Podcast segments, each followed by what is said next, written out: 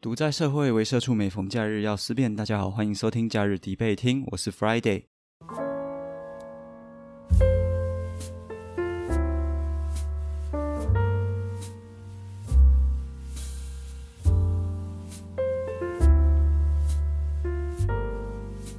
现在的时间是二零二二年的八月二十一号，这一周刚好有一个跟政策有关的呃一个案子，算案子吗？一个时事啊，政策的话通常都是跟法律比较相关嘛。今天要讲的就是这个数位中介服务法，简称中介法。那这个中介法是什么呢？我这边简单介绍一下，这个就是 NCC 啊，它公布的一个中介法的草案。那它大致上是想要说，呃，借由这个法案呢，可以打击一些假消息啊、假讯息啊这类的社群软体上面的这些资讯，呃，可能是错误的或者是假的资讯。可是啊，他们这个法律的草案一提出来之后，网络上面就一面倒的反弹，然后觉得说这是限制言论自由。其实这个法案呢，它所包含的，就是它会去涵盖到的范围，包含了像通讯服务啊。网络购物、线上游戏，什么英雄联盟啊，L L L 就是英雄联盟吗？没有在玩，反正就是手游、线上游戏，甚至是嗯，像是 Google、微软、Line、PC Home、Facebook，还有最重要的像是 PTT，那当然也包含了什么巴哈姆特跟迪卡，反正你可以想象得到的跟网络有关的东西，它几乎都可以涵盖在这个法律里面，它都管得到。所以从日常生活、娱乐、消费。啊，到你自己私人的云端硬碟都会被干涉到。那不晓得有没有包含那个什么捷克论坛呢，或者一些比较喝康的一些网站哦，就是大家会拿来好好爽爽的一些网站，可能也都包含在内。而所以它是非常广的。再来啊，有权利去限制我刚刚讲的这些应用啊上面的一些言论，谁可以去定义它说它是不当的言论，然后可以。加以惩罚的呢？谁有这个权利呢？其实有一个呃法条上面是写主管机关，那主管机关包括谁？包括文化部、经济部、交通部、法务部、内政部、警政署什么什么什么什么，教育部什么一大堆哦，还有包含卫福部。简单的说，就是行政院底下所有的行政主管机关，它都可以去定义不当言论。那像是卫福部也是嘛，所以你今天如果说，哎，呃，例如说阿中你。又讲了哪些话啊？或者你批评阿中的一些防疫政策哦？你说阿中的疫苗怎样怎样怎样哦？然后校正回归怎样怎样怎样？哎，很可能就会被当成是不当言论啊，就要你删文，不删文就给你处罚之类的哦。这是可能可以预想到的。那这样子简单的叙述一下这个法案呢，听起来好像匪夷所思。为什么要通过这种法案？到底是为了限制言论自由，还是要保护人民？受到网络的荼毒呢？因为我们知道有时候会有一种啊，今天的网络已经用的够多了，可能看了一堆乐色迷音啊，污染心灵的一些梗图之类的，然后或者是收到一些假消息，这个法案到底能不能保护人民呢？还是它只是在限制人民？所以我们今天就是要来讨论这个中介法，它到底是利大于弊还是弊大于利？那这个题目啊，呃，因为是弊大于利或弊利大于弊嘛，所以就是一个政策性的命题单体制的。那要讨论利弊的话，最重要的一开始我们要先理清讨论的对象，对谁有利，对谁有弊啊？在某种程度上面来说啊，法律它是一个管呃管理人民的工具啊。对政府来讲是这样子，就是人们越好管理，当然是越好啊。政府总不希望一天到晚都有人民使用自己的呃粗暴的言论这种大可不必的事情哦。政府当然不喜欢嘛，甚至有些可能会有粗暴行为，那也不一定嘛。所以啊，政府应该会比较倾向可以管理好人民比较好，但对人民而言啊，只是希望能拥有自由言论的这个权利，无论是对于呃自己周遭的人事物啊，对于自己喜爱的事情，或者是对时事政策的评论，大家都会希望有发言权。那我们都知道，民主社会啊，人民应该才是老大才对。所以本期节目主体啊，就是定调在对人民利大于弊，或者是弊大于利。那正方的话呢，就是利大于弊；反方就是弊大于利。呃，一般来讲，可能是正方先陈述嘛。那我今天想要反过来，先让反方来陈述好，因为反方论点很多。那就从反方开始吧。反方也就是弊大于利的这一方，也就是反方他是反对中介法的这一方呢，他们会说啊，最重要的概念基础核心应该是言论自由啊。那中介法呢，它是一个全面限制言论自由，看起来像是这样的一个草案。所以啊，几乎所有的网络平台业者啊，都有提出他们的质疑。那网友们呢，还有在公共政策平台上发起联署啊，目前反对这个法案的反对率高达百分之九十九。那简单看一下各大平台对中介法的一些 comment 哦，包含了赖啊，他就说私人通讯也介入的话，赖感到很遗憾啊。那这等于是说开后门。绕过法院哦，让行政机关有权利去解释法律，这会影响到各自。那 PTT 呢，也就是最重要的一个平台，我认为啦，他是说我们并不是盈利的平台，但是我们也被列入管制。啊，没有言言论自由的话，PTT 就废了嘛。Facebook 也是强调说要尊重言论自由。那 Apple 苹果，它也是说要业者去揭露演算法跟筛选机制等行为啊，这触犯商业机密了。迪卡啊，低能卡也是很重要的，大家蛮喜欢看的。他其实也说这个法案让他无所适从。那还有说巴哈姆特是一个以游戏为主的一个平台，那他他有一个场外聊天的区啊。前阵子啊，有某某参选人哦，有论文的一个抄袭的疑虑啊。那当时呢，就是在场外讨论区啊，有很很多的呃批评啊，或者是提出一些看法。有些人会说有抄，有些人会说没抄。那未来如果说变成是让政府来判断哪一个是假讯息，甚至要求站方去把这些文章删掉的话，这个其实也是危害到言论自由的。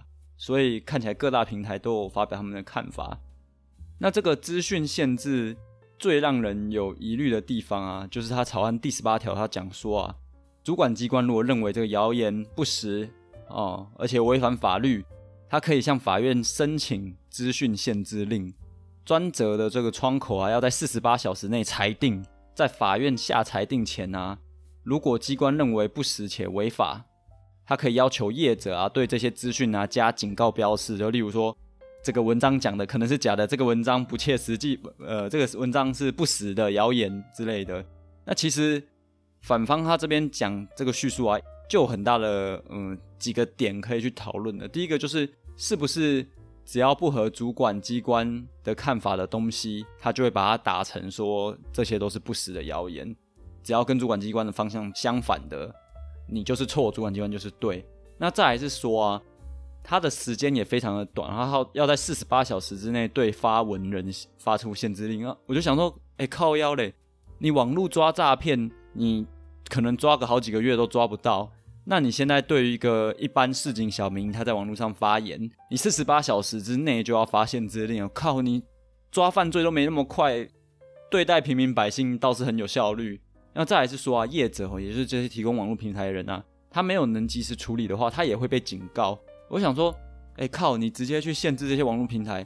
最近新闻炒得很热，说很多柬埔寨年轻人跑到柬埔寨去。对于这个这么严重、这么重大的事情，你顶多也只是派警员在机场举着牌子说：“哎，不要去，不要去”而已，都没见你这么有效率。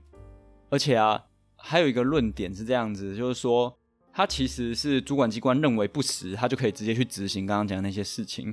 那这其实不太合理，因为对民主国家而言呢，他怎么可以跳过一些程序正义的判断，主管机关就直接执行他的这件事情了？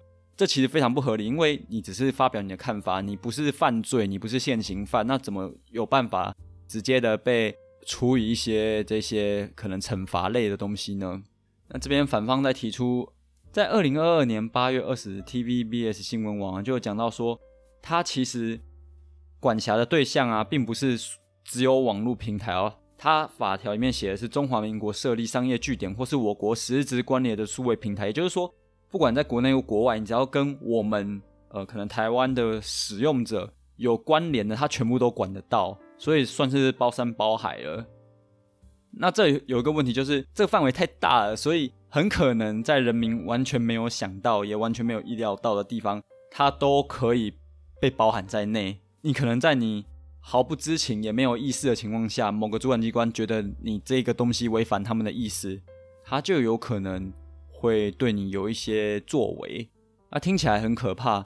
那对于这些好像侵害到言论自由的陈述啊，正方哦，也就是支持中介法，觉得中介法利大于弊的这一方，他当然就要做一些澄清嘛。那这边呢，他会做的是包含第一点哦，这个中介法它其实一开始啊，最重要的是要避免假资讯哦，或者是一些例如说私密影像哦，一些可能叫什么性爱影片啊、外流啊什么鬼的哦，在这些数位平台上面扩散。那其实对正方而言，他们会觉得说，全世界的国家其实都在面临这个挑战，太多资讯在网络上面流传了，所以很多国家其实都是要去处理这个问题的。举个例子嘛，像是一些其实 PTT 上面就常常会有啦，有什么东西外流，然后底下就会喊占内信嘛，又或者是说，呃，像是 FB 可能会很常看到的一页式诈骗，就是在各个平台上面都会有一些诈骗的广告，那就会有民众受骗。啊，尤其是中介法，呃，这个草案的第二十八、二十九、三十条啊，它其实特别就是针对这种一页式的诈骗啊，就算是对这种诈骗啊提出了一个规范哦，然后也会要求对这些卖家进行身份的验证，所以它其实是真的有想要去预防一些事情的。只是问题又来了，反方这边很明显的可以抓到一些可以攻击的点，例如说，如果你只是要抓。你只要抓诈骗，你只是要抓一些什么私密影像的外流，那为什么你通讯软体也要管嘛？你这个就是侵犯到人民的隐私啊！那对于这一点呢，其实正方也就是利大于弊的这一方也有办法讲，因为像我们通讯软体啊赖上面嘛，不是很多诈骗群主嘛，什么股市群主骗你说他们有独门的 app，你用他们的这个 app，你只要入金进去，你就可以用他们的 app 买到涨停股票，然后或者是你申购股票成功率高达百分之五十。他骗你入金，那你入金了之后呢，你就无法出金了，就是你的钱就拿不出来了。所以可能会因为这个原因呢，需要连通讯软体也一起去管。但这有一个问题来了，如果你真的是为了保护人民的话，呃，你是为了这样子才去掌控人民的隐私的话，有没有符合到比例的原则嘛？例如说，共产国家他们的通讯软体其实也都被监控的，一些不合宜的文字啊言论都被观察。像是有一个笑话，就是说你今天在微信上面发了一个笑话，哎，国家领导人也可以看着一起笑，因为你的言论全部都被看见了，甚至有可能你讲一些不利政府的话，呃，可能会被抓、会被惩罚之类的。那这应该不会是台湾想要发展的方向吧？还还是说台湾执政党其实现在想要发展这个方向？那再来啊，归根究底吼，我们要去看一个叫做根属性的问题啊。如果你今天你是要处理诈骗集团好了，你要去做的不是去掌控人们的通讯软体，你要做的应该是教育民众不上当，或者是你要更积极的对诈骗集团进行清扫，呃，不是清扫，进行清扫。像是柬埔寨那边不是很多人都被抓去，其实是做诈骗嘛？那你就认真处理这件事情，你不要一天到晚想要去看人民的一些通讯软体里面的文字啊。这才是从根本上处理事情吧。那你今天为了要处理诈骗问题，去掌控社群软体，这样做正确吗？这样有符合比例原则吗？讲到这边啊，呃，认为中介法利大于弊的这一方，也就是正方啊，他们又提出来了，其实我们中介法也只是一个草案嘛，又还没有确定，还在公听阶段，还没送立法院。那我们行政院会持续的沟通，然后会跟各大平台好好的了解。啊，讨论之后择期再继续执行下去。那最后啊，执政党还强调说，哎，言论自由是我们的坚持。对，但是因为假消息和私密影像外流的受害民众太多了，所以我们要反制犯罪。我们要如何做到完善呢？政府一定会做好的，请各位相信，请人民安心。啊，像行政院长苏贞昌就说，言论自由是我们坚持的价值。你看，现在党说中介法会暂缓，然后一定会保护言论自由。大家是不是都很安心？觉得嗯，有政府好安心。那其实对于这种政府出来的喊话，随便讲都可以打脸。老实说，依据过往的经验呢，这些政府官员的言论呢，其实经常要打问号。例如说，行政院长啊，号称骗神，为什么会叫骗神呢？他曾经对神明承诺不会在台北选选第三次啊，实际上他就是连神明都骗他去选，或者是说以前他讲。呃，食安很重要啊。事实上呢，他做的事情就是把来猪引进台湾哦，从早期二零一二年他说严格把关，到现在二零二零年、二零二一、二零二二，哎，来猪都进来了。依据这样的过往经验啊，这样的政府跟你说，请相信他，呃，他一定会保证言论自由。我们一样还是要打问号，因为连神都敢骗的嘛，毕竟。那其实讲到这边，好像觉得利大于弊的这一方啊，提出任何论点啊，其实都有很多很多的破绽可以被打，还蛮弱势的。那正方只好再提出新论点嘛，例如说，我们都知道 F B 或者 Google 他们会收集使用者的资讯，哦，所以他就可以推播你各种广告。你可能才刚刚在，呃，你可能刚刚在 Google 搜寻情趣用品，那你的 F B 不知道为什么就会跳出一大堆情趣用品的广告。呃，举个例子这样子，那其实这也这不就也违反人民的隐私吗？那其实中介法里面它是写到，它要求网络平台啊要把这些资讯服务啊。的使用者条款写清楚。那你今天收集了哪些使用者的资讯？你因为这些资讯，你判断要给使用者哪些广告，这些你必须要告知使用者。对，中介法里面也有很震惊的条文是写这样的事情。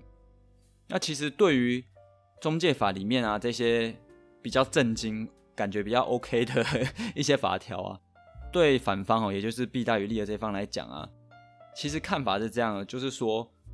它的这些规定或许是 OK，本质上没有问题的。所以，其实我们今天在讨论政策啊，不是这个政策我们觉得它有问题，它里面就是每一条都有问题，它不见得是这样的。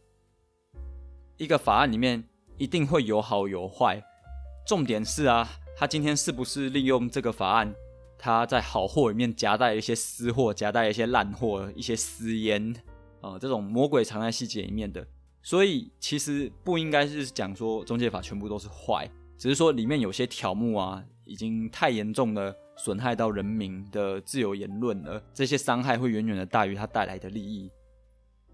好了，其实现在讲了这么多，呃，前面有正有反嘛，有好处有坏处，那最后啊，想要讲一个关于立法的原则这件事情，例如说刑法的第三百零五条是跟恐怖攻击相关的。那移民法的第六十二条呃规定，这些歧视性的言论不可以有。那再来是说，像是儿童及少年剥削啊防治条例第四十条就讲到说，不可以分享儿童的呃性剥削的影像。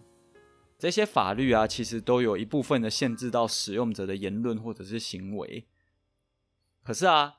他们立法的时候就会比较具体的去说明说，它的管辖范围啊是可能恐怖攻击的预告，或者是歧视性的言论，或者是性剥削，它都可以明确的说明举例，然后提供你参考。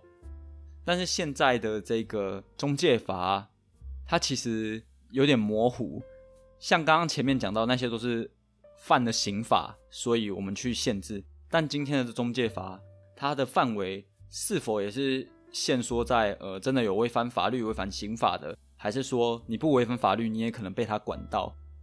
这其实是一个问题。也就是说，他的他在立法的原则上面，他到底要抓的是违法的人，还是一般的人都会受到侵害、被法律侵害？所以啊，这才是造成人民有这么大的反弹的一个主要原因。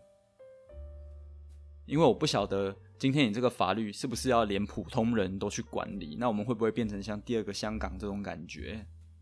所以啊，这边来讲一个结论哦，在需要性的部分呢，其实我们确实有看到一些网络乱象，像前面讲到的诈骗嘛，或者是一些呃外流的一些影片啊、私人影片这些，确实有一些乱象，那需要被改善，这是有的。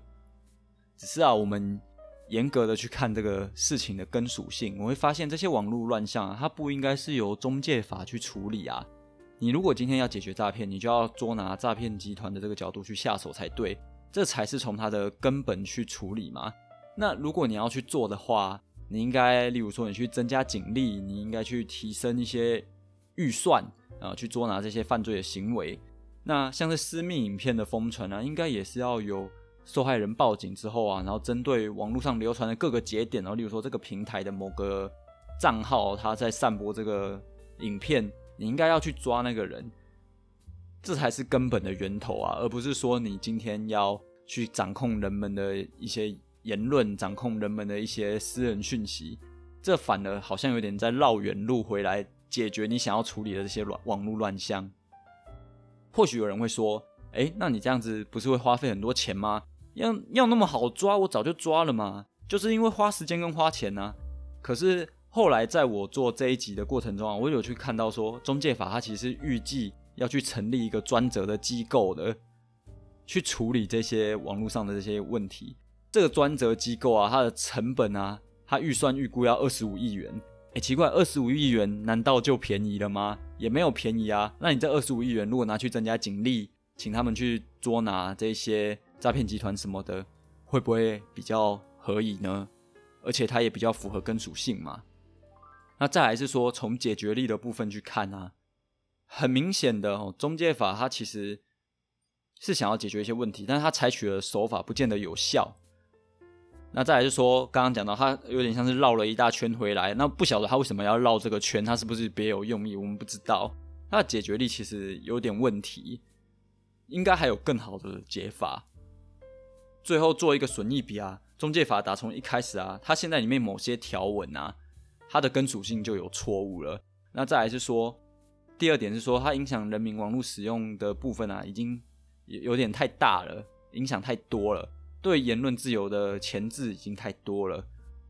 那再来是说这个法案，它因为它是草案嘛，它其实很多细节都很模糊，主管机关认定的标准其实也不清楚。它不像我刚刚前面讲的很多法律，它之所以会去限制人民呢，因为有一些刑法的背景，例如说性剥削啊、恐怖攻击这些的。但中介法就不是嘛，它不是针对犯罪行为啊，所以用这种方式去管制人民，其实不太符合比例原则。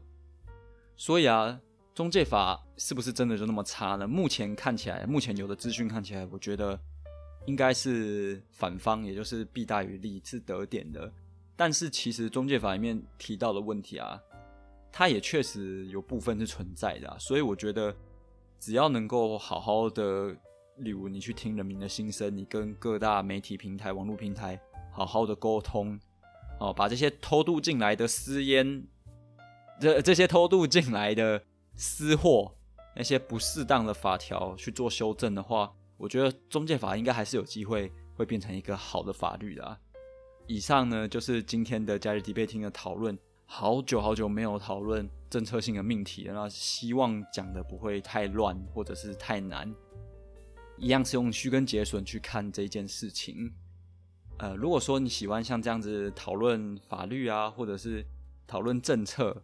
的内容啊，或者你觉得今天这集分享的还不错的话，都欢迎你上 Apple Podcast 去给予评论，也欢迎啊你去按赞假日迪贝听的粉丝专业或追踪 IG。那我是 Friday，See you next holiday。